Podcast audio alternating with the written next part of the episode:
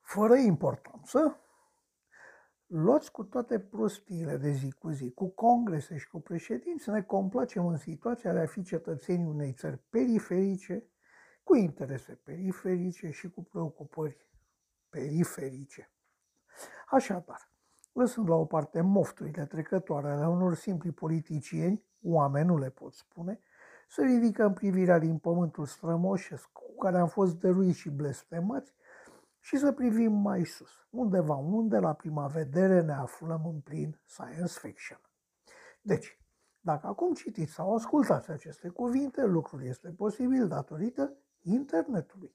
Internet cu care ne-am obișnuit rapid și pe care îl considerăm de multe ori necesar și obligatoriu, fără a înțelege exact ce se află în spatele lui. Adevărat. Așa este. Dar internetul nostru cel de toate zilele, internetul de Facebook sau Twitter, ori mai știu eu ce alte programe sunt folosite astăzi, internetul fără de care telefoanele mobile ar fi niște mofturi și televiziunea o prostie limitată. Internetul acesta, dar ne vine din spațiu. Da, da, ne vine de sus.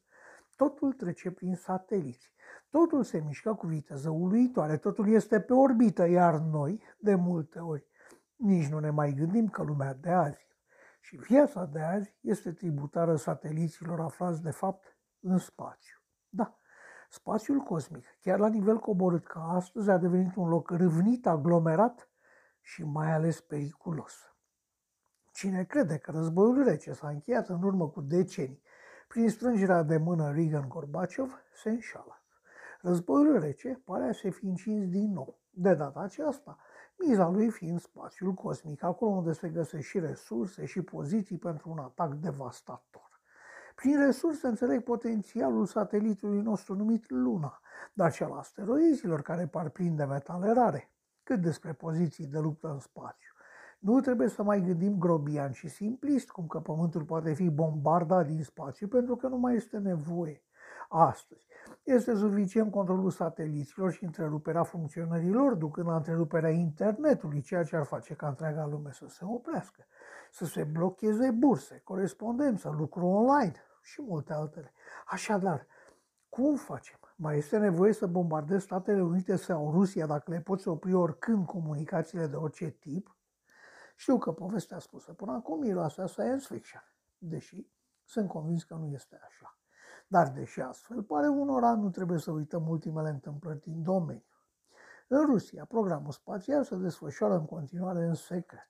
În Statele Unite, programul spațial de stat, adică NASA, cam lasă locul în mod democratic programelor particulare și, aproape pe nevăzute, un nou jucător își cere dreptul de a participa la noua cursă spațială. Da, China. China este pe cale să se afirme ca o nouă superputere spațială, plănuind expediții pe lună și poate chiar mai departe.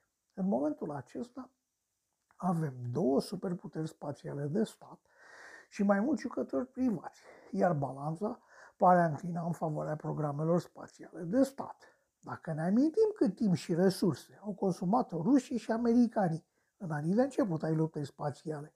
Pentru a obține ceea ce astăzi programele private par a realiza în interval de câteva luni, atunci înțelegem că lucrurile nu stau deloc așa. Și că SpaceX sau Virgin Galactic ori Blue Origin pot fi adversari de temut în noul război rece și spațial.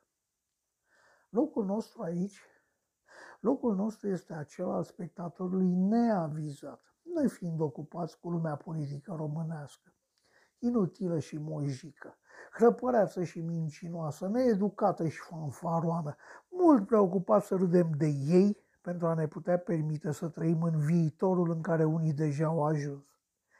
Din păcate, minciunele de tipul ARCA nu ajută ideea de cercetare spațială, nu ajută pe nimeni și chiar descurajează eventualii interesați în domeniu, deși un satelit românesc geostaționar folosit pentru comunicații pe teritoriul național ar îmbunătăți și ar ieftini extrem de mult tot ceea ce este astăzi legat de internet în România, ajutând și la dezvoltarea viitoare a țării. Am înțeles că nu putem participa la această nouă cursă am înțeles că suntem condamnați să stăm pe margine, dar poate reușim să ne rupem de prostiile cotidiene și măcar să privim și să înțelegem ceea ce se întâmplă acum în jurul nostru. Nu știm ce ne rezervă viitorul. Poate ne va ajuta la un moment dat să profităm de cunoștințele acumulate acum. În concluzie, deși la prima vedere cele spuse aici sunt de domeniul science fiction, realitatea este că din nou am rămas în urmă cu ani sau zeci de ani, că suntem din nou depășiți de realitățile lumii contemporane și de preocupările ei, că vrem sau nu, unii trăiesc în viitorul spre care noi nici măcar nu ne gândim să tindem. Putem fi atenți la alții, putem învăța de la ei, putem măcar teoretiza. Cu siguranță da, ce va fi în viitor, încă nu știe nimeni.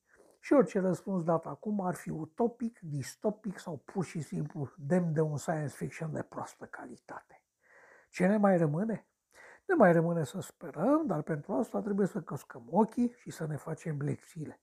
Chiar dacă vorbim despre spațiul cosmic. Așa crede un om de pe stradă.